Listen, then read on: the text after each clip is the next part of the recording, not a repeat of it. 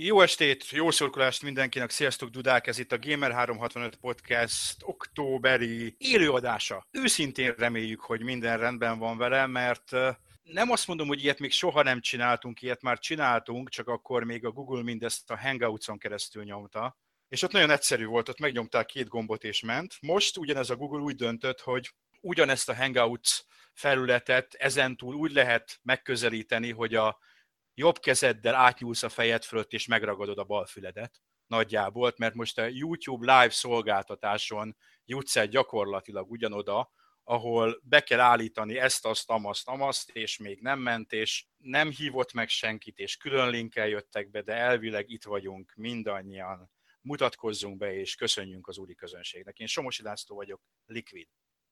Csatő Zsolt, Dreg. Simon Klára, Siklara, sziasztok! Oden eltűntél? Oden eltűnt. Odent nem halljuk. Odent nem halljuk. Megvan a YouTube felület első áldozata. Még tanulkodik a dolgoknak. Oden, eltűntél. Vagy olvasta a kommentet Kisvektől, hogy Streamer Brigád plusz Olden, és ezen megsértődött. Nem. Nem, mi történt? Itt van pedig, benne van a beszélgetésben, az előbb még volt mikrofonja szerintem vissza fogjuk meg sírni Oldernek a, a némaságát egy-egy őrült monológ közben, de már szóba kerültek a kommentek, akkor hát egyrészt a gameren nyugodtan kommenteljetek, másrészt a YouTube felületén mi is élőben látjuk épp, ha valamit írtok, úgyhogy pont ezért csináljuk ezt az egészet, hogyha bármi közbevetésetek van, vagy szimplán csak be akartok nekünk szólni, mert hülyességet beszélünk, akkor nyugodtan írjatok be oda oldalra, és akkor igyekszünk élőben rögvest reagálni nektek. Eh, Oké, okay, akkor, eh, akkor, akkor, akkor, vagy közben így, amiközben valaki más beszél, én megpróbálom elérni Oldent, de egyelőre elindulunk Olden nélkül. Olden annyira azért nem hiányzol. A fő kérdés az, hogy miért most van ez a podcast, miért október 17-én van ez a podcast, amikor október 1-én szokott lenni, és ezt sokan már hiányoltátok is, hogy, hogy miért nem a megszokott időpontban van. Ennek egy speciális oka van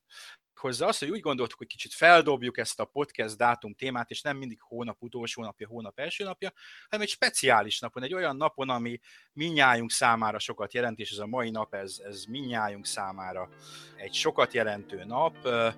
Most 44 éve, 1972. október 17-én született Eminem, amerikai rapper, dalszövegíró, producer, nagy szerkesztőségű kedvencünk, Kedves művész úr, innen kívánunk neked a Gamer365 podcastjével boldog születésnapot és további 44 évet.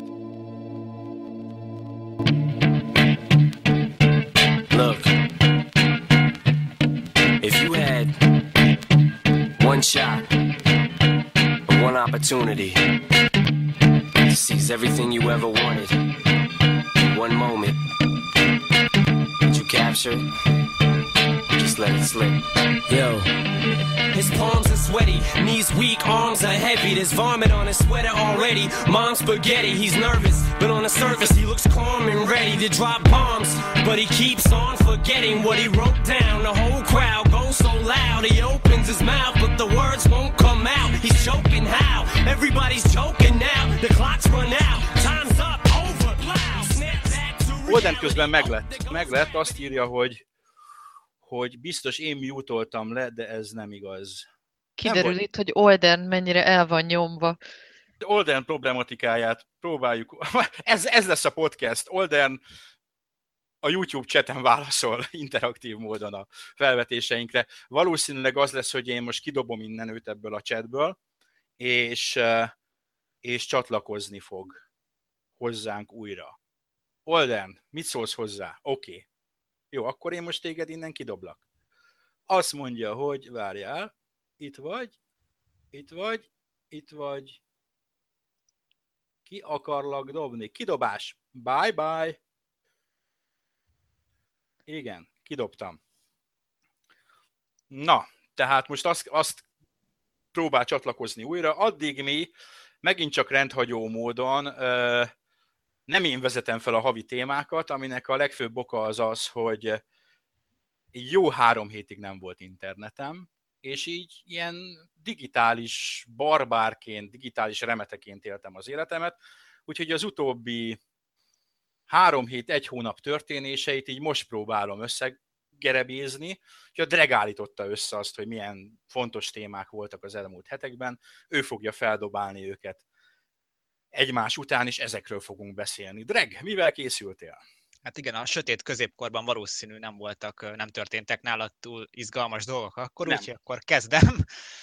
Hát amiről szerintem mindenképpen elsősorban érdemes beszélni, hiszen azóta nem volt podcastünk, de jelentős bejelentés, hogy végre bemutatták az új PS4-et, ami alatt nem a PS4 Slim-et kell érteni, hanem a PS4 Pro-t, ami korábban ugye bár Neo kódnéven futott, végül a kisé unalmasnak ható Pro nevet kapta, és hát ez lényegében a továbbfejlesztett változata a konzolnak, 4K, VR és HDR támogatással, és a normál PS4 játékok grafikai tuningjával leginkább felbontás tekintetében. És amit tulajdonképpen már tudtunk előre. Mióta tudunk erről? 15 éve legalább. Igen, ez tipikus példája volt annak, amikor már tényleg csak arra kellett várni, hogy a hivatalos bejelentés megtörténjen, még az időpontját is tudtuk előre. Hát amúgy a PS4 Slim az meg a másik fele, mert annyira kínos, hogy két héttel ezelőtt már az összes apró részlet ismert volt, mert már konkrétan valahol az araboknál már a boltokba is kitették. Hát a PS4 Pro-nál ilyesmire még azért nem lehetett lehetőség, hiszen csak hogy az alapinfókat ismertessük, novemberben fog megjelenni a gép, november 11-én, úgyhogy addig egy szűk hónap van még de azért valamennyit már tudni róla. Itt közben kérdezik tőlünk a cseten, hogy szerintünk mennyire vehető készpénznek a 4K támogatása a prónak. Magyarul, hogy tényleg 4K-ban tudunk-e majd játszani ezzel a géppel? Uh, nem, én, nem én mondom, hanem volt egy Digital Foundry cikk erről a, hát nagyjából a bejelentéssel párhuzamosan. És ők, ugye a Digital Foundry a Eurogamernek ez az ilyen framerate mérő, hozzáértő csapata, és nem teljesen egyértelműen, de az ő véleményük az az volt, hogy az a hardware, ami van benne, az az igazi 4K gamingre nem alkalmas. Tehát, hogy, hogy lehet, hogy lesznek játékok, amikor tényleg natív 4K-s felbontást tudnak majd produkálni, de, de ők egyáltalán nem biztosak benne. Igen, itt én is valami olyasmit tudok elképzelni, ami mondjuk a PS3 esetében is volt mondjuk a, a Wipeout HD, ami ugye egy 1080p 60 fps játék volt, javítsatok ki a tévedek. Igen. Hát az abban a generációban ugye egyáltalán nem volt jellemző, hogy, hogy ilyen színvonalon fusson ilyen technikai paraméterek mellett egy játék, és könnyen lehet, hogy itt a PS4 Pro esetében is valami hasonló lesz, hogy a, ezt a maximum értéket úgymond, amit, amire képes ez a konzol, viszonylag kevés játék fogja tudni kihasználni, azok közül is csak azok, amik tényleg eleve erre felkészítve érkeznek. Úgyhogy ez abszolút benne van a pakliban. Őszintén szólva, a 4K gaming azért az egy, egy, egy olyan sajátos állatfajta, amihez, ha arra akarsz PC-t építeni, akkor nem árt, hogyha belenyúlsz a zsebedbe, és mindenből megveszed a legjobbat. Vagyis jelenleg az a hardware, ami, ami 4K tud, az, az nem, nem, nem adható oda ennyire, mennyibe a PS4 Pro fog kerülni.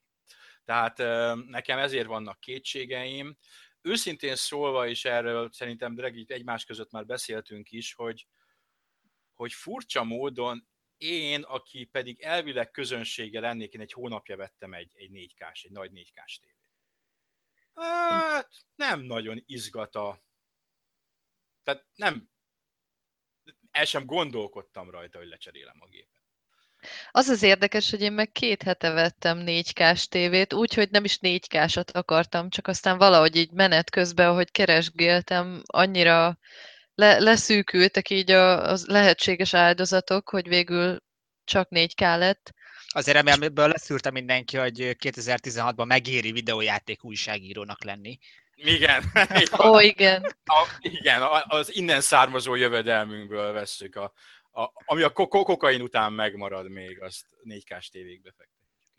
Na, bocsi, Klári, hát... belét, fejt, belét folytottam a Ja, Nem, nem, én csak azt akartam hozzáfűzni, hogy, hogy én, én már Twitteren is megkaptam a magamét, mert nagy lelkesen beírtam, hogy megvettem életem első lapos tévéjét. Most nyilván ezt ilyen ironikusan értettem, hogy lapos tévé, mert hogy nekem még az előző egy szintén Samsung ilyen CRT szörnyeteg volt a lakásba, és akkor rögtön, rögtön visszakaptam a választ, hogy na, és mit szóltak hozzá az öregek otthonába, mert hogy már ilyen, ilyen szavakat nem használunk.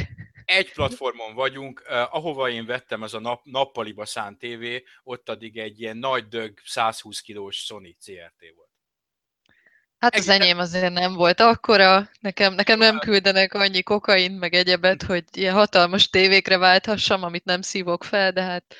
A, a 120 kg túlzás, de ez a nagy Böszme 16.9-es, amit még nem tudom mikor vettem, egész egyszerűen annyira nem nézünk tévét a nappaliban, hogy felesleges volt oda bármit is venni, de mondja, új ház, stb. elköltöztünk, nagy nappali, nagy tévé, és azt akartam kihozni belőle, hogy én, mivel a, a gaming úgymond tévém nincs itt, meg a konzoljaim egy része sincs, még itt nem, nem költözött át még velem, majd a héten fog.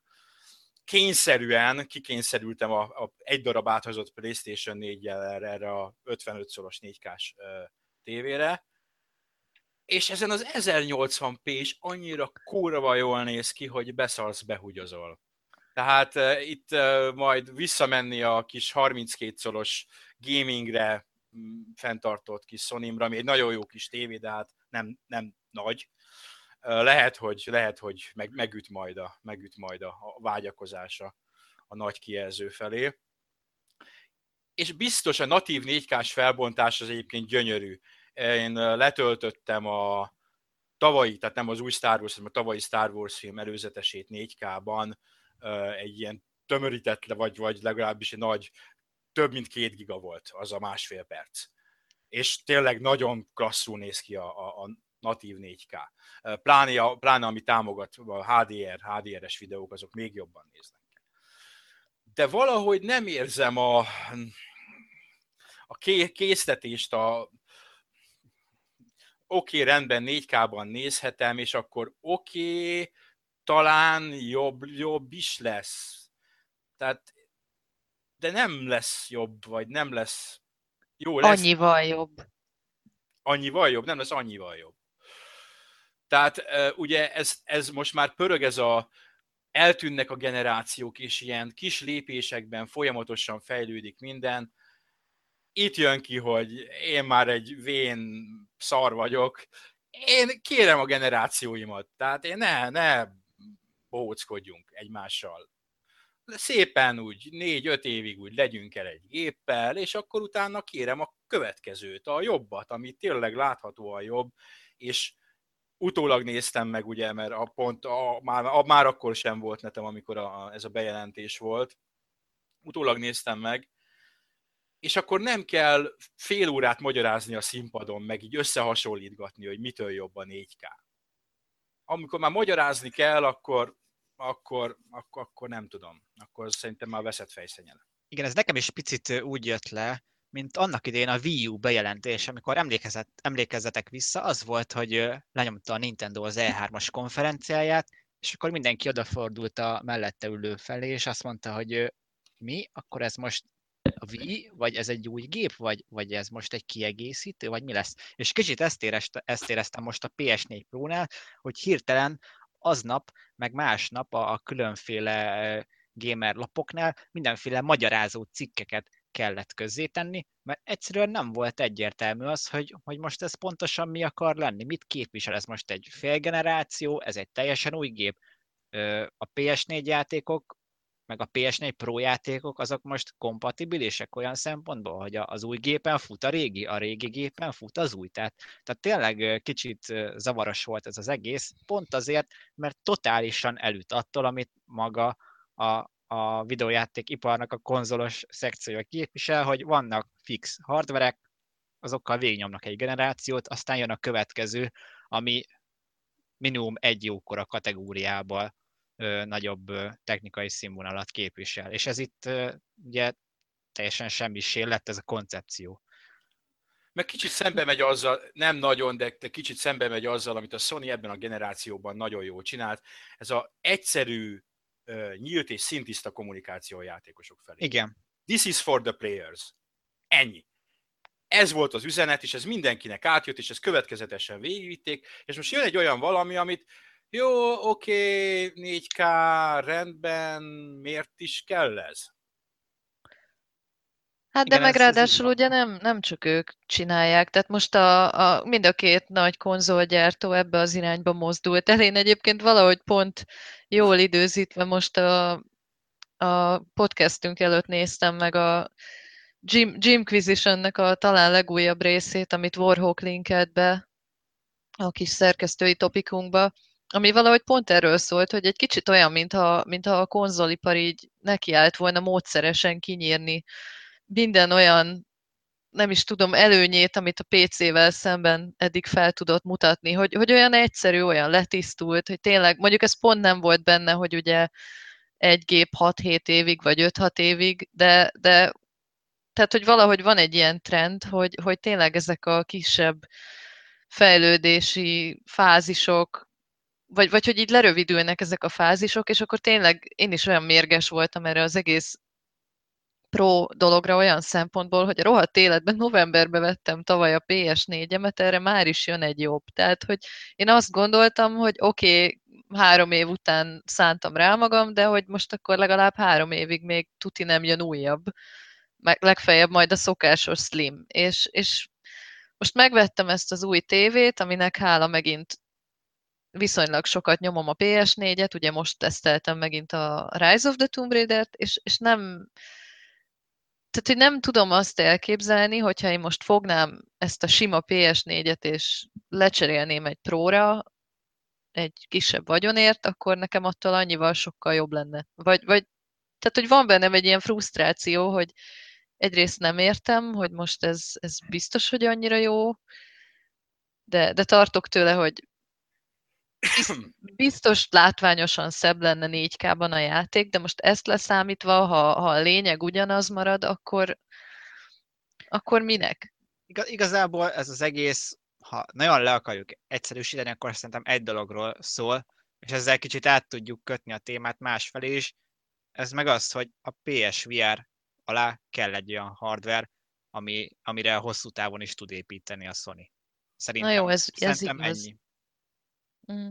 Tehát egy, egy kicsit, kicsit zsákutca volt számukra az eredeti PS4, mert nem hiába volt egy jó konzol, pláne a, a jelenlegi generáció technológiai színvonalát tekintve, de gondolom úgy látták, hogy a VR-hoz ez már kevés, és, és kellett egy kicsit erősebb változat belőle.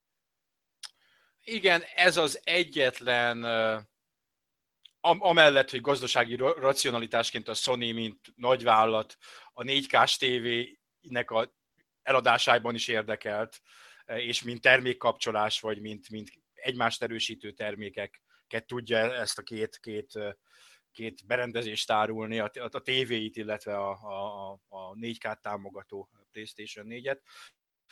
A nagy előrelépés, vagy a, a, a nagy, nagy racionalitás az mégiscsak a, a, a PSVR mögötte. Hogy igen, van egy gép, ami hát nem igazán VR képes. És kell egy olyan gép, ami viszont az. És erre valószínűleg jó lesz a Pro. És valószínűleg itt lesz az a pont, hogy ahogy egyébként a Microsoftnál is nyilatkozták, hogy a Scorpio és a az Xbox One között teljes lesz a kombat, kompatibilitás, kivéve a VR címeknél. Tehát könnyen el tudom képzelni, hogy lesznek PlayStation 4 Pro exkluzív VR, VR, mondjuk aminek akarjuk játékok. Ennek van értelme, és, és ebben van, van ráció. Persze kérdés, hogy a VR mennyire sikeres, beszélni fogunk róla, hogy most az. Kérdés, hogy ez meddig tart. És akkor talán ugorjunk is át a következő témára. Igen, hiszen ugye alig pár napja jelent meg a PS4 VR, ami olyan szempontból elképesztően fontos történelmi pillanat, hogy, hogy ez, ez az a pont, amikor a VR, ha lehet úgy mondani, kitör a mainstream piacra, hiszen a legolcsóbb VR kütyűről beszélünk, de hát az olcsót azt itt is idézőjelbe kell tenni, hiszen azért így is egy konzol árával vetekszik a, a VR szemüvegnek az ára, de nagy valószínűséggel most fog igazán kiderülni az, hogy, hogy milyen piacot lehet építeni erre az egész VR dologra, mert ha valamiből viszonylag sokat vehetnek az érdeklődők, akkor az a PSVR. És veszik is. Tehát uh, annyira nagy az érdeklődés, hogy a Sony-nak meg kellett nyomnia a termelését. Ugye Magyarországon, ha ma akarsz venni, akkor nem igazán tudsz venni, tudtommal. Semennyire nem tudsz venni. Januártól, januártól tudod megvenni, hivatalosan januártól árulják.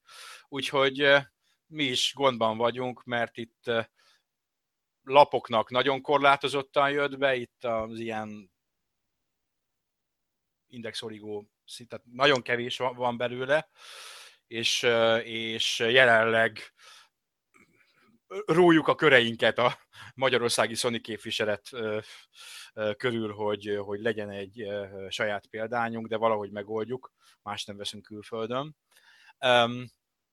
De igen, tehát ez jelenleg nagyon beindult, mint ahogy egyébként a, a P, az Oculus és a, és a Vive is nagyon erősen indult, most hallani, hogy hát kezd, kezd azért apadni az érdeklődés.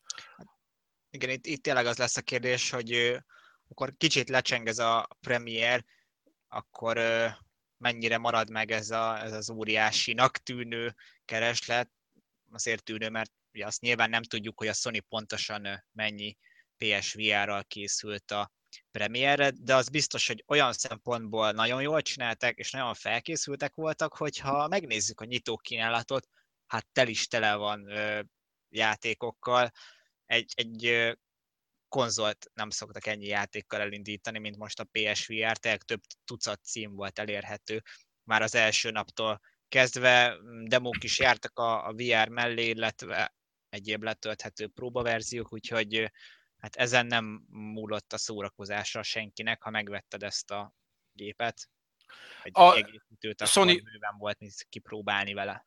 Nem csak, hogy ügyesek voltak, bizonyos szempontból szerencsések is voltak, hiszen köszönhetően annak, hogy az Oculus az milyen hosszadalmas volt az a folyamat, amíg ő az első, nem is első prototípustól, de az első sokak által használható prototípustól eljutott a piaci megjelenésig, ugye három év, vagy valahogy így.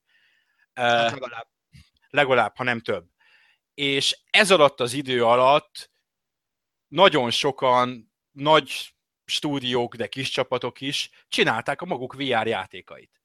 Tehát VR játékokat mi már az Oculus megjelenése előtt, de hát aki foglalkozott ezzel, nem csak mi, aki foglalkozott vele, esetleg vett Oculus-t még a, a, a bolti verzió előtt, vagy bármi mást, ott már volt egy játék kínálat, tehát ezek a játékok készülnek jó ideje, egy csomót már bejelentettek jó ideje, és előállt az a szerencsés helyzet, hogy mire megjelent tényleg, ahogy a Dreg is mondta, az első ilyen mainstream, idézőjelbe olcsó, amihez nem kell egy félmilliós PC és még a szemüveg ö, eszköz, addigra tele volt játékokkal, és vannak köztük nagyon jó játékok. Tehát nem csak mennyiség van, hanem minőség is. Hát, hát meg arról, egyébként anyug... közben az jutott eszembe, bocsánat, hogy ö, ugyanakkor meg tényleg a, az Oculusra, meg a Vive-ra nem csak egy csomó indie fejlesztő fejlesztett mindenféle játékot, hanem, hanem van egy csomó kvázi ilyen, ilyen rajongói tartalom, tehát már lét, kint, évek óta kint lévő, de marhára nem VR-ra szánt játékokhoz is össze, összemókoltak mindenféle VR supportot, aminek nyilván némelyike olyan, amilyen, de, de hogy így PC-n egy ilyen szűk rétegnél ez már eléggé virágzik egy ideje. Aztán most, most inkább tényleg a, a PSVR-ral fog ez valahogy még inkább meglendülni, tehát ez az, ami, ami úgy nagy tömegek számára is elérhető, és hát tényleg elég volt csak itt figyelni az elmúlt pár napot, hogy ukrot úgy viszik világszerte, tehát már, már kijöttek ugyanezek a például ilyen vicces videók, meg gifek, meg, meg én nem tudom micsodák, amik annak idején például a Wii-nél is megjelentek, hogy nem tudom, a japán srác, amint próbál benézni a Loli kislány szoknyája alá, de nem bír, mert ugye ki, kimozdítja a fejét a kamera elől, és, és ilyen hasonló vicces felvételek, tehát úgy, úgy pörög, pörög nagyon határozottan a téma. Igen, és mi is, hát tényleg... mi is pörögni fogunk rajta annyira, hogy éppen holnap készítünk egy interjút, és ezt nem holnap, de később olvashatjátok is, hallgathatjátok is a dr. Takács Barnabással, aki Magyarországon talán a legnagyobb szakértője ennek a VR témának, ő 15 éve kutatja, és valami 70-80 publikációja van erről, és meg fogjuk nézni, hogy mi, a, mi, a, mi az ő véleménye, egy, egy komoly szakember véleménye, nem olyan bohócok véleménye, mint mi, amilyenek mi vagyunk, hanem aki tényleg ért hozzá a jelenéről, jövőjéről, úgyhogy erre szerintem egy ilyen héten belül számíthattok, hogy ez, ezt az interjút ezt olvashatjátok, illetve egy bővített verziót meghallgathatok belőle. Milyen témák van még, Drag? Akarunk-e valamit még mondani a VR-ról? Hát szerintem a VR-ról ennyi elég, mert tényleg itt maximum találgatni tudnánk, mert még nagyon az elején járunk az egésznek, de hát azt annyiszor megtettük már, hogy szerintem még egyszer ne kezdjünk be, de tényleg, tényleg csak annyi összefoglalóan, hogy, hogy most fog kiderülni sok minden igazán, hiszen ez az a belépő szintű VR készülék, amit ha, ha valaki ki szeretné próbálni ezt az egészet, akkor egyszerűen ez a legkönnyebb, legkézenfekvőbb és legolcsóbb megoldás rá. Na de Klár itt előbb már említette a japánokat, és hát volt Japánnal kapcsolatos esemény az elmúlt egy hónapban, hiszen volt nekünk egy Tokyo Game még akkor is, ha sokan ebből nem biztos, hogy túlságosan sokat felfogtak, mert hogy nem volt egy túl emlékezetes rendezvény. Egy pillanat, eszembe jutott még valami, ugye mondtad a PlayStation VR-t, ez van neki nagy hátránya. Nincs rajta pornó. még. Hát miért, mi másért venne az ember ilyen VR eszközt, mint a pornóért? Úgyhogy ez meg fog bukni. Én mondtam. Nem, nem fog megbukni, de hát majd ahogy... A japánok azok már egy na, virtuális pornóval felérő játékokat fejleszgetnek rá azért, az Azt, látszik. A japánokban ilyen tekintetben mindig is meg lehetett bízni. Majd hát a... meg már nagyon viccesek a képek is, amikor ott fe- fekszik a srác a földön, és ölelgeti a levegőt, meg hasonlók, tehát meg, meg így csücsöríti a kis száját a Japánban, tévé felé hajolva. Japánban tarolni fog ez a szerkezet, úgy érzem. Japánból olyan hírek jönnek, hogy felhagytak a szexualitással, mint olyannal. Már ez nem, nem téma arra felé, úgyhogy jöhet a virtuális erotika mint a emberi evolúció egy új lépcsőfoka, és a kihalás kezdete. Uh. Le, leapasztottam a beszélgetést. Tehát Tokyo Game Show. Emésztjük a hallottakat. De hát, hát néha beszéltünk komoly dolgokról is, tehát ez külön podcastet fogunk szentelni a japán reprodukciós rátának és a videójátékokkal való összefüggésének. Ez egy komoly téma komoly, hm. tudományos téma. Holnap majd a takácsulat is megkérdezem erről, hogy mi a véleménye a japán apadó szexuális étvágyra.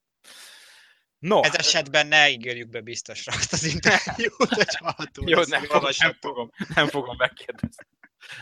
Um, na, Tokyo Game Show, ez megint csak abban a periódusban esett, amikor nem volt internetem, de most így, így külsőleg úgy, hogy még nem is pótoltam, azt kell, hogy mondjam, hogy de hát a Tokyo Game Show már elég régóta elvesztette azt a egykori fényét, patináját és jelentőségét, amivel mondjuk még a 2000-es évek első felében bírt, amikor emlékszem rá, hogy csorgó nyállal és kigúvat szemekkel, szemekkel vártuk az új speciálisan a TGS-re készített szuper trélereket.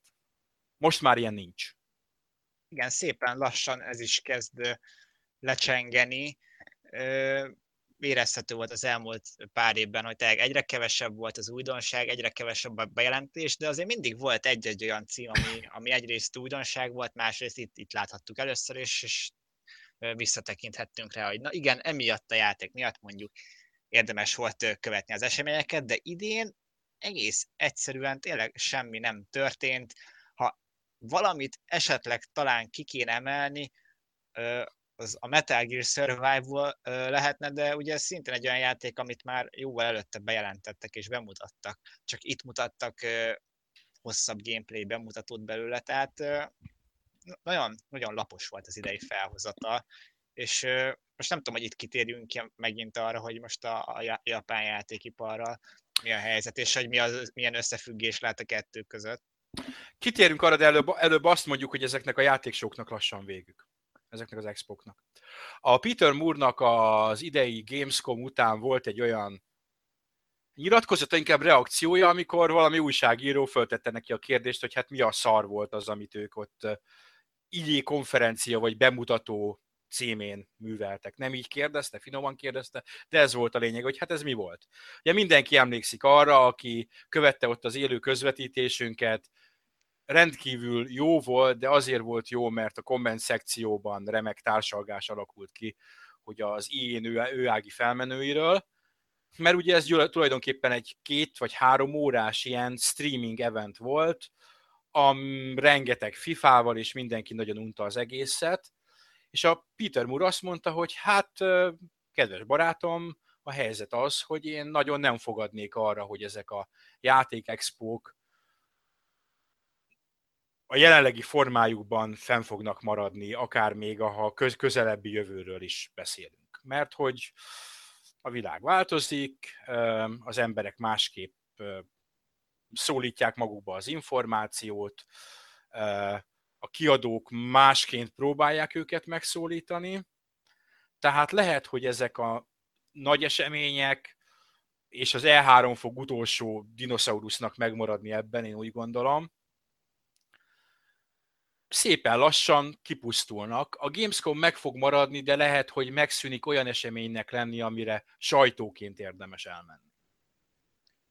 Amúgy én ezzel a dolggal tudok azonosulni, olyan tekintetben, hogy nyilván szomorú, mert milyen jó volt éjszakában mhm. nyúlóan figyelni a történéseket, és mind blow, meg meta, vagy megaton, meg minden volt az E3, meg az összes ilyen rendezvényen, de tényleg elmúltak már ezek az idők, az az igazság, és egész egyszerűen az az irány tűnik működőképesnek, hogy hogy mindenki tartsa meg a saját kis konferenciáját, és mutassa be ott az újdonságait. Most, ha játékiparon kívüli, de nem túl távoli példát akarunk nézni, akkor ott van az Apple, aki a maga kis konferenciáját mindig megtartja, óriási figyelem van, sok bejelentés, stb.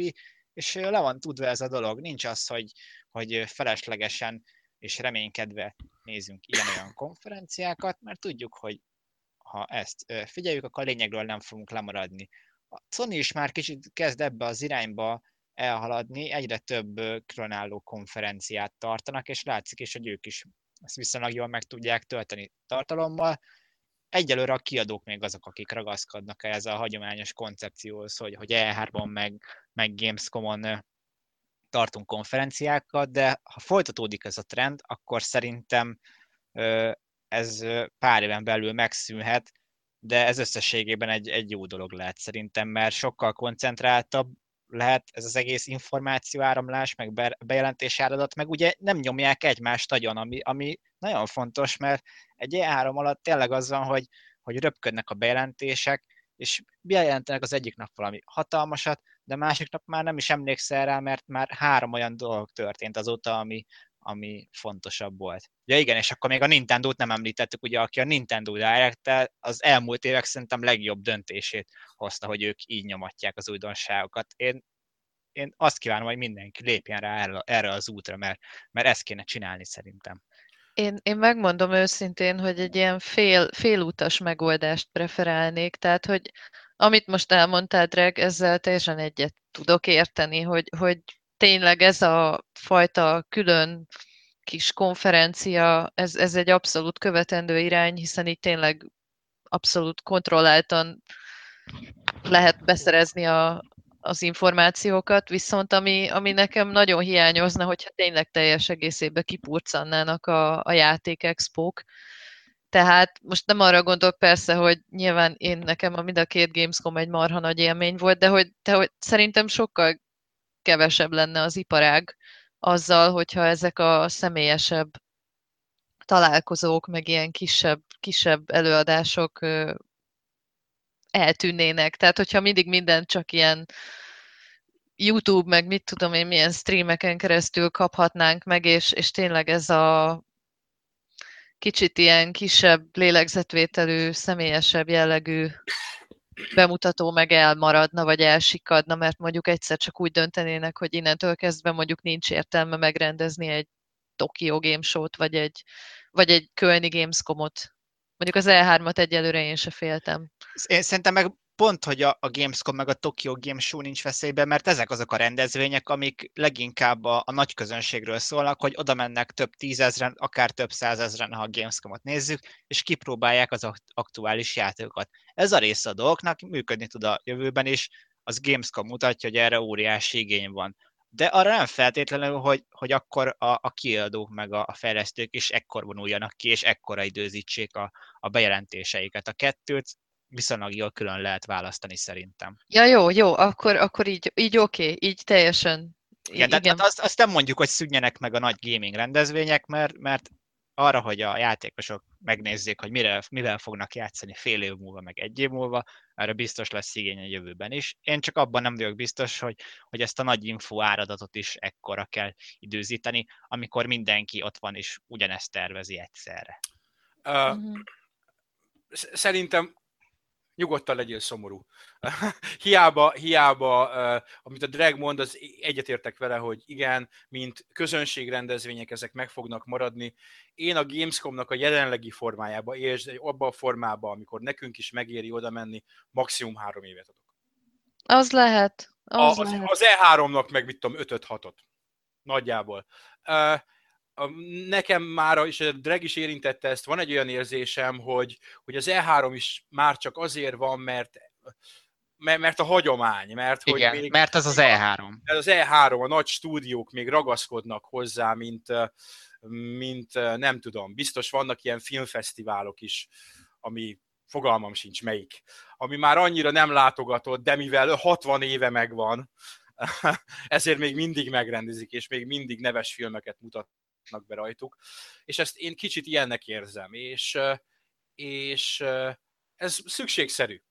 Nem voltál velünk akkor még, ez talán négy éve lehetett, vagy három éve, amikor lecserélték a Kölnben a sajtóközpontot. Te nem láttad a régit. Nem. A régi az egy ilyen kopottas volt, ez a jelenlegi egy modern, és számomra ott volt egy, egy szimbolikus törés. Egész addig volt ott egy idős kicsit hajlott hátú bácsi, aki minden reggel és minden délután a sajtóközleményeket nyomtatott formában minden kiadónak, minden fejlesztőnek volt egy ilyen kis polca. És oda a kinyomtatott sajtóközleményekből 10 példányt, 20 példányt letett. Nyomtatva. Rengeteg papír. És oda mentünk, és új sajtóközpont volt, és a bácsi már nem volt ott, és nem voltak ott a polcok. Oh. Erről, erről oh. igen, erről novellát lehetne írni.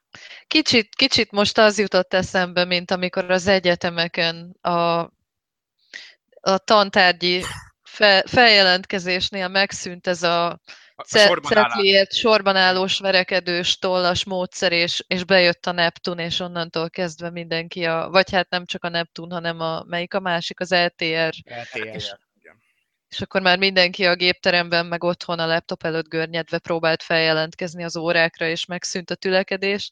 Az, az is egy ilyen érának a vége volt, de én ezt nem is tudtam, ez, ez most így elmondva nagyon szomorú. Így megértem, ha egy kicsit ott, ott volt egy szakadás, vagy egy tényleg egy törés. Uh, igen, és de ugyanakkor én ezt nem gondolom feltétlenül rossz dolognak, még, még akkor is, hogy lehet, hogy akkor meg fog szűnni az, amit mi hiába panaszkodunk mindig, hogy mennyire fárasztó valójában rendkívüli módon élvezzük, hogy, hogy ott, ott, ott lehet lenni. Talán felváltja valami más, talán biztos, hogy kevésbé lesz személyes. Ebbe biztos vagyok. Pedig épp az idei volt nekem, bocsánat, egy ilyen, még talán a tavainál is egy, egy intenzívebb, meg, meg személyesebb élmény. Tehát pont azért fáj annyira, hogy most arról beszélünk, hogy, hogy ez lehet, hogy egy-két éven belül, vagy három-négy éven belül teljesen el fog múlni. És hát jó, az is igaz, hogy a, az ilyen igazán személyes beszélgetések, vagy, vagy találkozások inkább az indi csapatokkal voltak a jellemzőbbek, tehát általában ők azok, akik ilyen nagyon hálásan állnak az emberhez, de, de ez is hiányozna, tehát nem kell mindig AAA címeket nézni, meg mutogatni. És, és én tényleg sajnálnám, hogyha, hogyha így mindent felváltana a folyamatos, nem tudom én, online streaming, meg, meg az, hogy tényleg csak egy ilyen sima vásári eventé alacsonyodnának ezek a rendezvények. Az információ közé szempontjából szerintem, szerintem ez így, így jobb lenne. Tehát az, hogyha az E3-at szét tudnánk húzni, akár csak egy hónapra, és azt az információ mennyiség egy hónapban jön le szétosztva, az szinte mindenki, nem, az mindenkinek jobb lenne. A kiadónak is jobb lenne, mert jobban fókuszálnának az emberek arra, ami elhangzik. A hír információ fogyasztónak, olvasónak is jobb lenne, hiszen minden nap kerülne elé valami újdonság, szinte minden nap.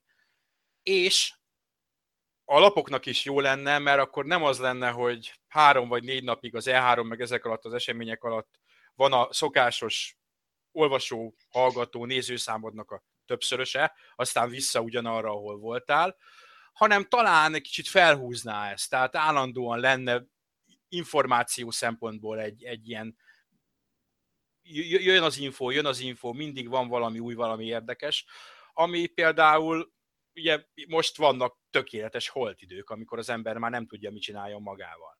Ó, én ezzel nem így vagyok, de, de igen, egyébként ezzel abszolút egyetértek, hogy a, a logikusabb, vagy, vagy időben jobban elosztott tartalmak, azok jobban megtalálnák a közönséget is minden tekintetben. Ugye olyan szempontból ez, ez igazából kényelmetlen is ma már a, a konzolgyártóknak, meg a kiadóknak, hogy régen, amikor átlagosan egy-két évig készült egy játék, akkor teljesen rendben volt, hogy volt az E3 májusban, mert ugye régen akkor volt, és akkor szépen minden évben be lehetett mutatni az aktuális újdonságokat, aztán ősszel vagy esetleg jövő év elején már játszottunk is velük. De most már tényleg mennyi, mennyi példát látunk arra, hát most már átbillent az egész, és inkább azokból a játékokból van több, amiket még aztán hosszú éveken keresztül fejlesztenek még, és még háromszor átalakul, mire megjelenik. Egyszerűen olyan, olyan nagyszabású projektek készülnek már, akár három-négy évig is, vagy még tovább, hogy nyilván kötelességük valamit mutatni minden évben, de egyszerűen nincs annyi játék, meg nincs annyi valóban aktuális játék, amivel fel lehetne tölteni ezeket a rendezvényeket. És ebből egy csomó kicsit kellemetlen szituáció születik, mert például gondoljunk bele, ott volt a Szalinak a, a, a tavalyi tényleg epikus E3-as konferenciája, ahol volt egy Last Guardian visszatérés, volt egy Final Fantasy 7 remake bejelentés, és volt egy semmi bejelentés, amiből tényleg egy olyan, amire már régóta vártunk, hogy végre mikor mutatják meg, az a Last Guardian, és volt két ilyen, ilyen Dream Announcement, ami mindenki csak titkon reménykedett, hogy valamikor meg fognak történni, és megtörténtek, de azért nézzük meg azt is, hogy e közül a három játék közül a Last Guardian az, ami most tényleg végre úgy néz ki, hogy meg fog jelenni, a másik kettő pedig még fasorban sincs. Egyébként éppen, éppen a minap néztem meg egy Last Guardian ilyen, nem is tudom, kb. tíz évvel ezelőtti gameplay videót, hogy már, már akkor ugye tízelték, hogy fú, mindjárt megjelenik, és, és már ott baromi jól nézett ki, és valahogy tényleg hihetetlen belegondolni, hogy már mióta halljuk, látjuk ilyen-olyan formában. Mármint, hogy volt, volt egy ilyen korai gameplay videó, lehet, hogy nem volt az tíz éve, de nem is tudom. Tíz éve volt Klára. Tíz éve. Ugye? Nekem a 2006 rémlik, és megnéztem most. Last Guardian az egyidős a Gamer 365-tel. Igen, uh, és, és teljesen, teljesen már-már elérzékenyültem a gondolatra, hogy te jó Isten, hát ezt jövő hónapban most már az újabb egy hónap késéssel együtt is lehet, hogy végre tényleg be tudom majd tenni a PS4-embe, tehát hogy Hát jövő Szinte hihetetlen. nem, december 6-a, ha jól emlékszem? Ne, nem már, nem november. Igen, dec- Ó, decemberben jön. December. Bocsánat, akkor már, már nem tudom, megint nem voltak egészen ko- napra készek az infóim, közben látom, hogy hogy nem, itt be kommentelte. be, 2007 óta készül, de 2009-ben volt az az első tréler. Igen, itt most épp azt akartam mondani, A hogy a kommentekben érkezett egy 2008, de hát minden esetre már baromi régóta készül, és, és szinte Igen, hihetetlen, hogy jön, főleg, hogy egyébként most a hónapban is elég sok címet, jó mondjuk inkább ilyen kisebb címeket eltologattak egészen mondjuk jövő év, mit tudom én, első negyedévéig, amik úgy voltak, hogy már most októberbe jönnek. Igen, hát Hogy a mire, mire, emlékeztet régen ez, mire emlékeztet ez engem, nem is tudom. Ez a Last Guardian-nek a tíz éve, még a december 6-ai megjelenése. Jó lesz összekapnunk magunkat. Hát igen, egyébként ezt is kérdezték már a kommentelők, I see what you did there. hogy mi, mi van a G365 jövőjével, az már ott föntebb felmerült. December 6-án megjelenik a The Last Guardian. Ja. Várjuk azt a játékot. no, majd Amúgy vicces, hogy a vele régen, régen Team Olympicnak nevezték, vagy becézték, mert hogy négy évente jöttek a játékaik, az ICO, meg a Shadow of the Colossus. Hát ezt a nevet szépen lehorták magukról az elmúlt tíz évben. A Ahogy azt illik. harmadik játékukkal. Ö, Nagyon-nagyon kíváncsi vagyok arra a játékra, azért, mert eddig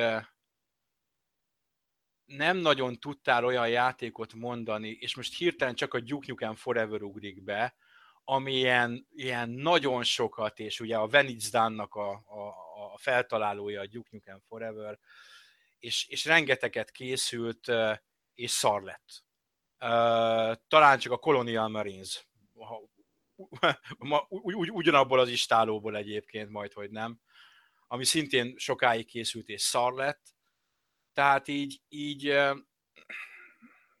ezek után én mindig úgy érzem, hogy az emberek fejében egy szinte átugorhatatlan léc van, a, van a, a, az ilyen sokáig készülő játékok esetében. Tehát, hogy olyan, mindenki kialakította a saját fejében azt a, azt a képet, azt az álmot, ami ennek ő szeretné, hogy ez legyen, és amikor adott esetben csak egy jó játék, a Duke Nukem Forever mondjuk egy szarjáték volt, tehát az vitathatatlan, hogy az csalódás, de ha ez csak egy szimplán egy, egy jó játék lesz, egy, egy 7 pontos játék, akkor ez hideget-meleget fog kapni. Hogy mit pöcsöltek 10 évig. Hát igen, ezért óriási veszély ilyen sokáig húzni egy-egy játék fejlesztését, és, és nem, nem lelőni ezeket, mert egyrészt, ahogy mondod, az elvárások ilyenkor tényleg az egekbe szöknek, hiszen évről évre nő az egész, pláne most itt a Last Guardian-nel, amiről sokan már elkezdtek lemondani, aztán most hirtelen visszajött a köztudatba, és megint a csúcsra járatták a hype-ot, meg csak nem is feltétlenül a hanem a játékosok egymás között, ami egyébként értető is, de a másik, ami, ami ugye szintén fontos, hogy ezért ez mégis egy olyan játék, amiknek, aminek az alapkoncepciója, hát arra már nyugodt szívvel mondhatjuk, hogy legalább tíz évvel ezelőtt született meg, és azért azt jól tudjuk, hogy a játékipar tíz, játékiparban tíz év milyen elképesztően hosszú idő, még most is, még úgy, hogy a, azért a techn- technika fejlődésével, hogy már ilyen színvonalon mozgunk, azért ez kicsit lelassult, de akkor is egy tíz éve megszületett koncepció teljesen más kontextusba kerül egy 2016-os megjelenés esetében. Abszolút, és én nagyon kíváncsi vagyok arra, hogy, hogy mit tartottak meg belőle. Itt most megint csak nem akarok a mi szenvedésünkkel párhuzamokat vonni, de ha, ha azzal vonok párhuzamokat, akkor valószínűleg többször kidobták az egészet a kukába. Mert ilyenkor csak ez történhetett. Tehát, tehát más, más oka nincsen, hogy az alapkoncepción kívül, és a adott esetben a kutyamadáron, meg a kisgyereken kívül nem igazán tartottak meg semmit, vagy legalábbis nagyon keveset. A, a, a hivatalos, nem is annyira hivatalos, amit az ilyen interjúikból, amit két évente adtak egyet, ami lejött, hogy, hogy folyamatos technológiai nehézségeik voltak.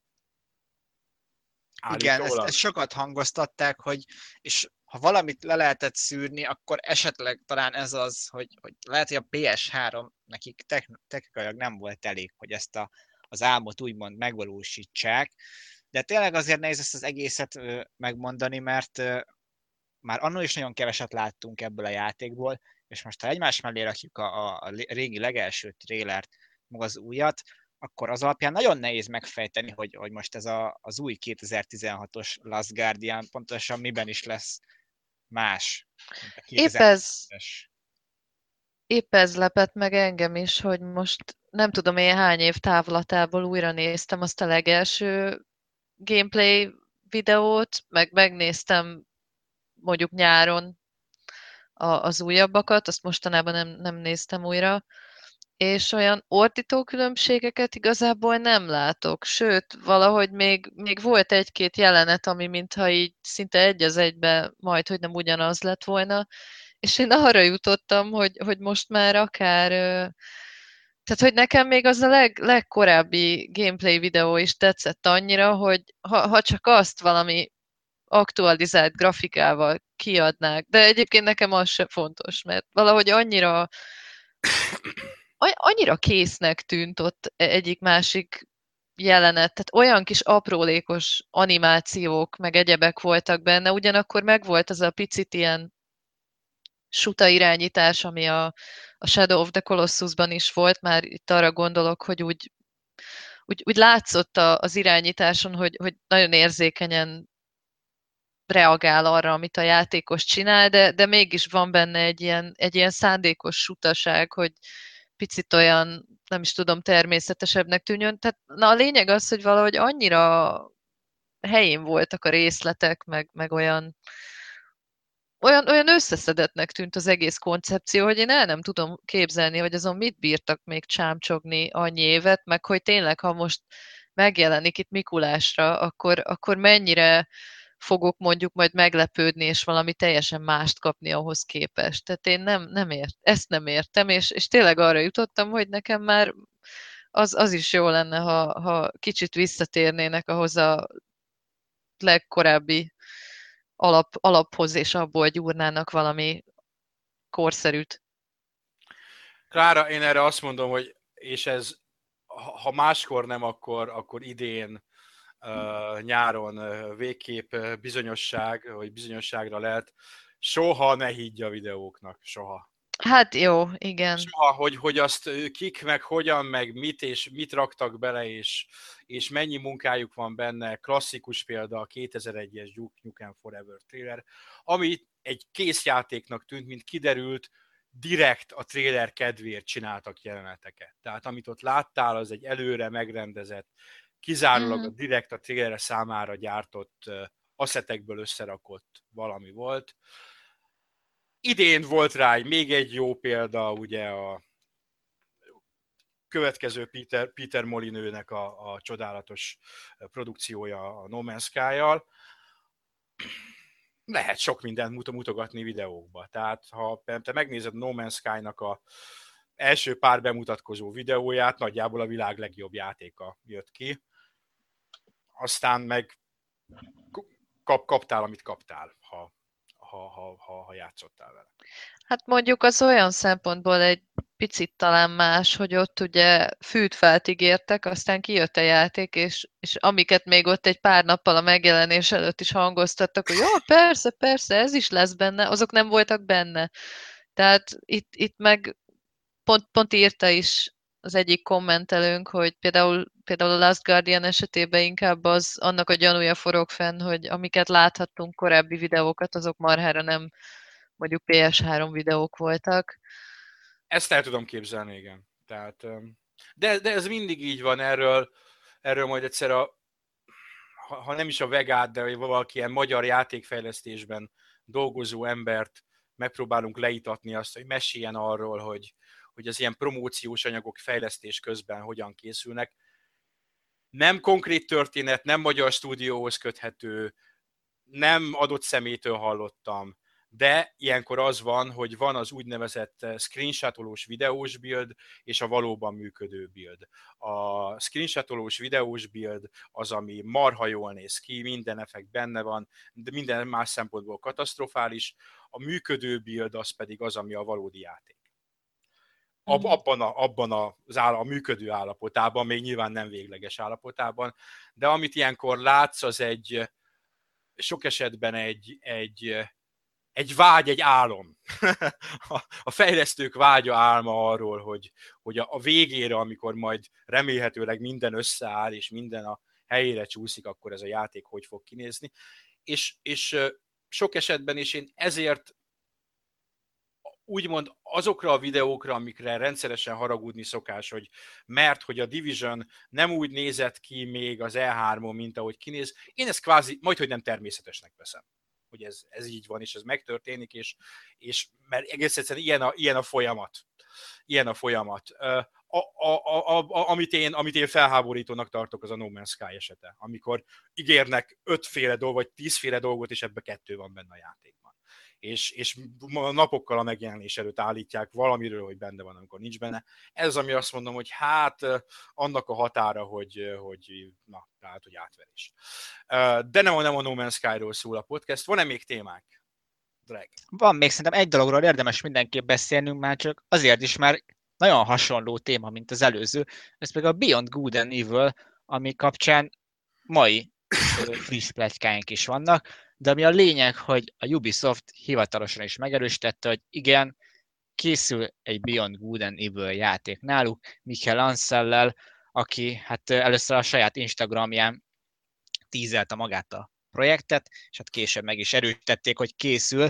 Nem teljesen arról van szó, amit eredetileg még 2008-ban jelentettek be, ez is már milyen régi történet, ugye akkor volt egy Beyond Good and Evil 2 bejelentés egy, egy saját Ubisoft rendezvényen, de hát azóta se láttunk semmit a projektből, csak egy állítólagosan kiszivárgott CG trailert, és most nagyon úgy tűnik, hogy a nulláról kezdik újra az egészet.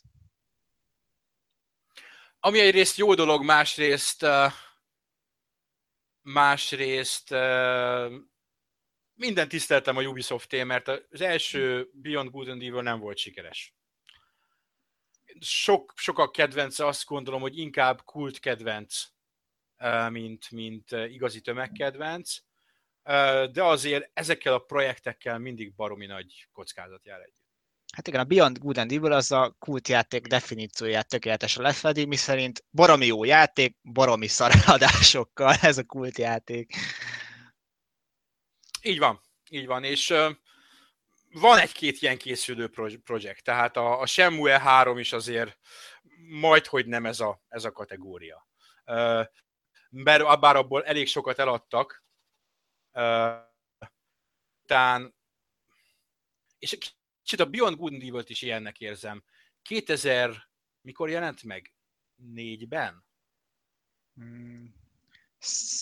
Ez most egy jó kérdés, mindjárt megnézzük milyen jó, hogy ez egy élő podcast, mert van erre lehetőség. 2003. 2003 Magyarán szólva, mire ez a játék meg fog jelenni a második rész, lehet, hogy ez 15 éves. 15 éves lesz az első rész. És tudom, hogy volt újrakiadás, meg letölthető verzió, meg kiskutya füle, de hát 15 év az nagy idő, tehát aki akkor mondjuk 12 évesen játszott a Beyond Good and Evil-lel, és tetszett neki, az felnőtt ember lesz adott esetben családdal, gyerekekkel, mire a folytatás megjelenik. És azóta belép egy, és ez, mi, ezek, amikor már tíz évek vannak, akkor ez mindig probléma, hogy belépett egy, új, egy teljesen új generáció, nem konzolgeneráció, hanem egy teljesen új játékos generáció, játékos generációk, akiknek aztán halványilag segédfogalmuk sincs arról. Igen, és viszont itt lép, itt lép képbe a mai pletyka, ilyen szempontból is jó, hogy ezt most nagyon frissen élőben vesszük ki, mert tényleg a, podcast előtt, nem tudom, fél órával raktam ki talán a hír, hogy nagyon úgy tűnik, hogy ez nem is igazi folytatás lesz, hanem félig meddig egy reboot, uh-huh. amiben a nulláról magyarázzák újra a, a, a két főhősnek az eredet történetét, és úgy alakítják a sztorit, hogy legyen idő azért az eredeti első rész folytatását is kifejteni, tehát egy, mhm. egy félig meddig félig, félig reboot, félig folytatás lesz, és ez ilyen szempontból tényleg egy jó döntésnek tűnik, hogy egyrészt aki számára az egy teljesen új dolog, az is nyugodt szívvel bele tud kezdeni, nem fog lemaradni semmiről, nem lesz számára értetetlen, de aki úgy várja ezt, mint a, a régóta ígért Beyond Good and New folytatás, az is megkapja azt, amit szeretne. Helyez... Egyébként éppen most ugye még mindig ingyenes talán a Beyond Good and Evil első része a Uplay-en az Ubisoftnak, a, vagy Ubisoftnak a 30. szülinapi akciója keretében, ha jól tudom. Igen, Igen most ingyenesen tölthető. Érdemes figyelni ezt az akciót, mert sok jó játék volt. Rayman Origins is volt, nem is olyan régen, tehát um, Ubisoft jótékonykodik egy kicsit, PC-n legalábbis. Igen. Ad jó játékokat ingyen a, a nagy érdeműnek, ha nem is teljesen frisseket, de egész jókat. A Splinter Cellből is adtak, nem is tudom, mit adtak. Igen, volt Crew is, úgyhogy Prince of Persia, Sands of Time, úgyhogy egészen, egészen remek játékokat osztogattak ingyen. Igen, igen, igen. igen így. Ami egyébként még érdekes a Beyond Good and Evil kapcsán, már mint ez az új Beyond Good and Evil kapcsán, hogy nagyon afelé haladnak a plegykák is, hogy Nintendo NX exkluzív lesz ez az egész történet, és hogy majd az NX-el párhuzamosan fogják bemutatni. A jó öreg Ubisoft Nintendo szerelem, ami, ami minden Nintendo hardware megjelenéskor föllángol egy, egy fél évre. Utána pedig mennek a játékok. Hát igen, emlékszünk arra a, a Wii U exkluzív Rayman Legendre is mindannyian, amiből végül aztán legalábbis olyan formában nem lett semmi. Igen, olyan, igen. olyan szempontból esetleg még lehet igazsága mögött az egész mögött, hogy ugye lehet, hogy valami hasonló van a háttérben, mint a Bayonetta 2-vel, hogy a Nintendo úgy döntött, hogy beszél ennek az egésznek a, a finanszírozásába, esetleg a fejlesztésébe is, hogy megvalósulhasson egy, egy rég várt projekt. Nem tudom, hogy mit gondoltok erről. Simán van rá esély, vagy... Benne van a pakliban lévén, hogy a Nintendo-nak a, a nagy problémája az nem is annyira az exkluzívok hiánya, hanem a third party kapcsolatoknak a hiánya, és minden, ami third partikkal, pláne exkluzívan számukra játékot eredményez, az nekik jó. Ő, ő nekik ez egy, egy nagy harcot kell most megvívniuk, úgy érzem. Tehát, hogy, hogy újra meggyőzzék a, a nagy stúdiókat, hogy igenis a Nintendo platform az az, amire érdemes fejleszteni, mert már a Wii-nél is, a, a szuper sikeres Wii-nél is a technológiai akadályok miatt elsősorban sikerült elvadítaniuk maguktól sokakat. Wii U-nál pedig a premier címek után gyakorlatilag azonnal megszűnt a külsős támogatás. Ilyet azért ritkán látni. Igen, ez, ez most is kritikus lesz, abban nem kételkedünk a mai napig, hogy a Nintendo tud egészen kiváló és kivételes játékot készíteni. Ha végignéztek a Wii U exkluzív kínálatán, ott is láthattok rengeteg olyan címet, amit nem érdemes kiadni, csak hát pont emiatt, hogy a külsős fejlesztők szinte semennyire nem támogatják a gépet, egész egyszerűen olyan lyukak vannak, hát pláne most arról már nem is érdemes beszélni, hiszen lényegében egy, egy, egy kivezetett konzolról beszélünk, kis túlzással, tehát olyan lyukak vannak a megjelenési naptárban, ami egész egyszerűen nem, nem tud eltartani rendesen egy, egy konzolt. Még egy dologról szeretnék beszélni, az Assassin's Creed. Uh, volt is hír nem is olyan régen, hogy újabb jel utal arra, hogy egyiptomi lesz a folytatás, ami talán jövőre. Majd Egyiptom lesz a helyszín a folytatásban. Uh, és annak kapcsán, hogy szokott lenni ilyen kívül játszott szekciónk még az elején, ezt kicsit ide behozom a végére, mert én a elmúlt hetekben így ilyen esti levezetésnek az Assassin's Creed Syndicate-tel játszottam, és azt kell, hogy mondjam, hogy a Syndicate egy egész jó játék. És egész jó Assassin's Creed játék is? E, igen, igen. Amennyire viszonylag speciális helyzetben vagyok, mert én az elmúlt részekkel alig vagy egyáltalán nem játszottam. A Unity-val egyáltalán nem, a Black Flag-gel valamennyit, a hármat egy olyan 6-7 óra után abba hagytam, mert beleuntam. Az utolsó igazi, amit úgy végigjátszottam, az a Brotherhood volt. Tehát az régen volt és itt egyrészt érdekelt a setting, másrészt nagyon le volt árazva, ez azért hozzájárult, nem fulláron vettem, és ezt éppen tegnap este végigjátszottam. Tehát így nem, nem Warhawk végigjátszottam, hogy üres a térkép, felszettem mindent, hanem a sztori végére értem még pár opcionális küldetés, ilyen mellékküldetés secske van hátra és élveztem. Még akkor is, hogyha látom azt, hogy, hogy miért mondták azt, hogy itt, itt most stop, és, és gondoljuk újra, és nagyon kíváncsi vagyok vele, hogy arra, hogy, hogy mit csinálnak vele, mert abból a formulából, amit elkezdtek az Assassin's Creed 2-vel, ezzel gyakorlatilag kiütöttek mindent. Tehát abban már sokkal, tehát nem, abban már nem maradt semmi. Ezzel úgy, úgy amit lehet, azt, azt kihozták belőle, belőle uh, ami szerintem, és ezzel most szembesültem, mert már az utolsó rész a szindiket annyira nem érdekelt, mert videókat sem nagyon néztem belőle, azokat néztem, amit én tettem ki hírként. Hát baromi szép. Baromi jól néz ki. Tehát az a virtuális 19. századi London, az anyósom nézte, hogy játszom, és mond kérdezte, hogy ez milyen film. Hát mondom, nem, nem, film. Bár az is lesz hamarosan. Az is lesz, igen, a videójáték. És ugye elgondolkoztam, hogy oké, okay, és akkor innentől mit lehet vele csinálni. És őszintén szóval fogalmam sincs. Tehát, hogy ha itt tényleg meg akarják újítani ezt a formulát, akkor, akkor valami olyasmit kell kitalálniuk, ami, ami, ami legalább akkora változás, ha nem nagyobb, mint az első és a második rész között volt, amikor azért egy elég jelentőset változott, és, és jobbult ez a játék. Hát igen, baromira kíváncsi leszek én is erre, hogy mit sikerül kitalálni, mert ugye amiről te beszélsz a második rész esetében, ami tényleg ül, hogy ott olyan, olyan szintű javulás volt, amit tényleg ritkán látni, de ott, ott volt az is, hogy nem volt még ennyire elterjedt ez a, ez a műfaj. Ma meg már ugye ott tartunk, hogy minden második játék open world. Tehát akkor még teljesen frissnek hatott ez az egész, most már hát nem csak a, a, széria maga fáradt el, hanem már az, az egész műfaj, egész megközelítéssel, ami már egyáltalán nem hat különlegesen. Há, igen, a Ubisoftnál különösen én a magam részéről kezdem úgy érezni, hogy a Ubisoft tök mindegy, minek hívják, ugyanaz a játék mindegyik. Igen, igen, Ubisoft ezt akartam game. én is mondani, a hogy... Ugyanaz a játék. Én, Egy én viszonylag... Katonás, másiké történelmi, a harmadik a ősemberes, de ugyanaz a rohadt játék. Ugyanaz. És, és különösen a, a, a, az Assassin's Creed, meg a, konkrétan a Syndicate, ami egy friss élménynek, szerintem a legnagyobb hibájának azt tartom, hogy zéró kockázatvállalás. Tehát egy annyira, annyira ilyen mindenkinek megfelelni akaró, uh, mint a üdítőitaloknál Coca-Cola. Tehát nem mondanád, hogy a Coca-Cola valami fergetegesen jó ital, de azért úgy nagyjából mindenki megissza. És ez, ez ugyanez. Tehát nincsenek olyan ötleteik nincsenek olyan, vagy, vagy talán nem mernek olyan ötleteket, vagy olyan újításokat beletenni, ami ebből a, a langymeleg kényelemből kiemelné a szériát.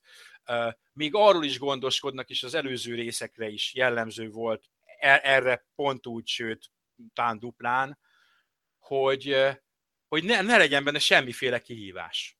Semmi. Tehát a, ugye itt van egy karakterfejlődés elsőtől tíz szintig, az ötödik szint környékén félistenek, a végére istenek a karakterek, nincs ellenfeled a játékban. A, az egyetlen nagy pozitív, hogy végre normális sabra csinálták a lopakodást, mint amilyen, ami az általam látott, lehet, hogy azóta már fejlődött, ami az általam látott korábbi lopakodások voltak, de, de zéró kockázatvállalás, ellenben kezdenek teljesen egyforma. A Far Cry, az Assassin's Creed, kezdenek teljesen egyformává válni, és, és szerintem itt a legfőbb ideje, hogy, hogy ezen változtassanak. Ezzel abszolút egyetértek, szóval én is csak azt tudom mondani, hogy, hogy nagyon nagy érdeklődéssel várom, hogy, hogy hogyan tervezik ezt az egészet megújítani, meg megváltoztatni, ha, ha tervezik egyáltalán, mert, mert én is úgy érzem, hogy szükséges. Tény, hogy ez egy hatalmas franchise, ami nagyon gyorsan kinőtte magát, és óriási eladásokat hozott a Ubisoftnak, de most ez az egy, hét szünet, vagy egy év szünet, ez most pont azt jelenti, hogy nem feltétlenül lehet most már még egyszer lenyomni ugyanazt a vásárlók torkán, kicsit meg kell újítani ezt az egészet, és megmondom őszintén, én régen te baromira rajongtam ezért az egész Assassin's Creed dologért, de, de a harmadik résznél kicsit el, eltört valami nálam. Nem csak azért, mert már maga a játék sem volt olyan jó, meg mert az egész átívelő szálat ledöntötték, és egy nagy semmit hoztak ki belőle, hanem egész egyszerűen tényleg arról van szó, hogy elfáradt ez az egész, és már nem tudtam úgy lelkesedni iránta, de maga a koncepció ettől függetlenül még mindig borom jó, nagyon jó lehetőségek vannak benne, de lehet, hogy egy kicsit más megközelítéssel kéne ezt, ezt felé az egész felé irányulni a Ubisoftnak. Hát reméljük, hogy ez az állítólagos új korszak, az ókori Egyiptom, az majd ad lehetőséget arra, hogy egy picit más játékot lássunk. Csak hogy egy példát mondjak, most mostában a kedvenc játékom, ha videójátékkal kell példálozni, az a Resident Evil 7, ami ellen nagyon sokan tüntetnek, hogy ez mégis mi, meg hogy képzeli a Capcom, de én ezt várom az ilyen nagy franchise-októl, amik nem tudják megengedni maguknak azt, hogy ne menjenek el a 24. epizódik is,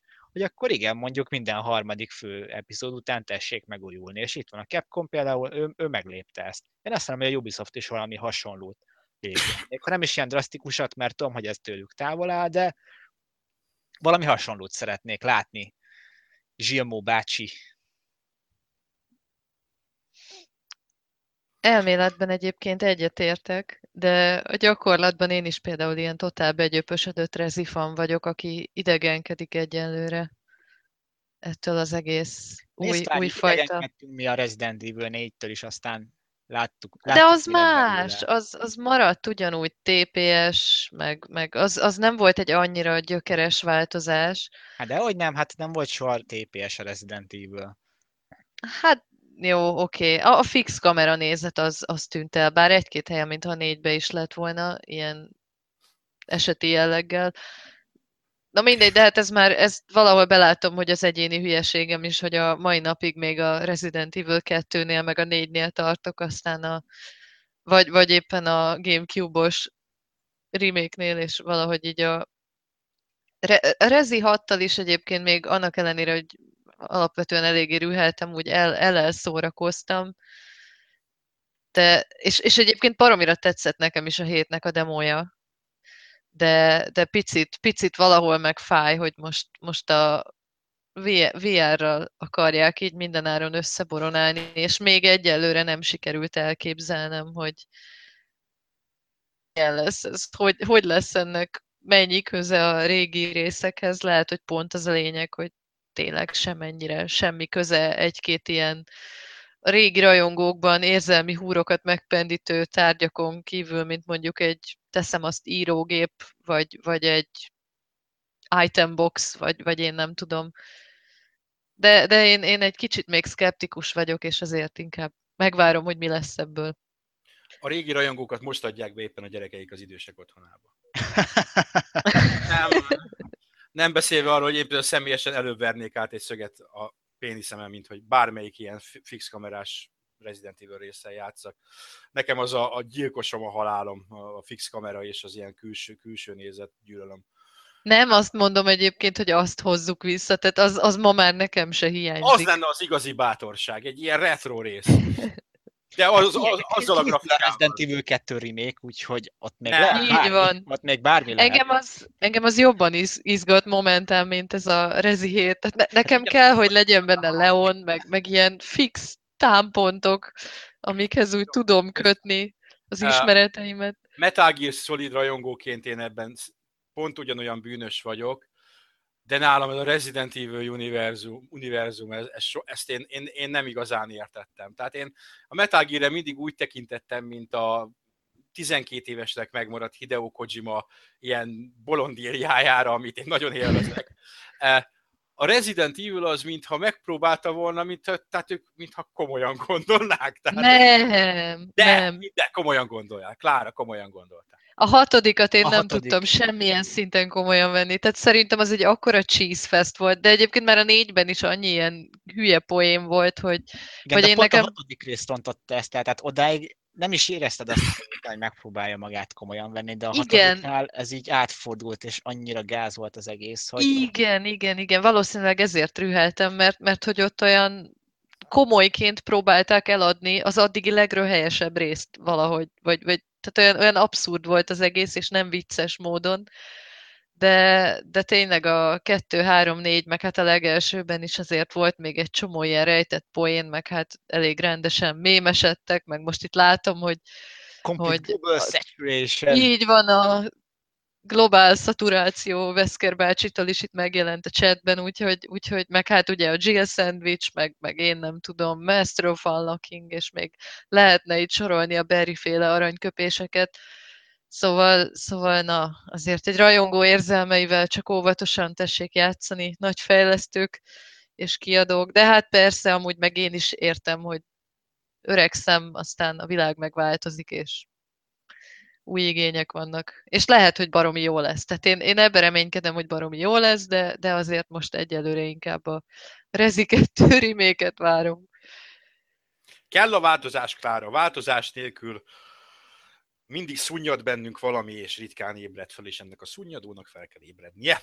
És legyen ez a, legyen ez a végszó az októberi Gamer 365 epizódra, ami kicsit ilyen kanyargósan indult, sikerült Oldent kitiltanunk a saját élő adásunkból. Szia Olden!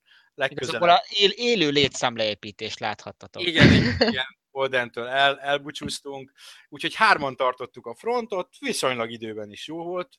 Ezt ebben a formájában most hallottátok, nem azt mondom, hogy utoljára, mármint ebből lesz egy vágott verzió, ebből csinálunk egy-két napon belül egy vágott verziót, ami valamivel rövidebb lesz, nem, nem lesz benne az a szakasz, amikor 5 percig ide-oda ment a hang, és talán kicsit dinamikusabb és élvezhetőbb lesz, de reméljük, hogy ez is az volt.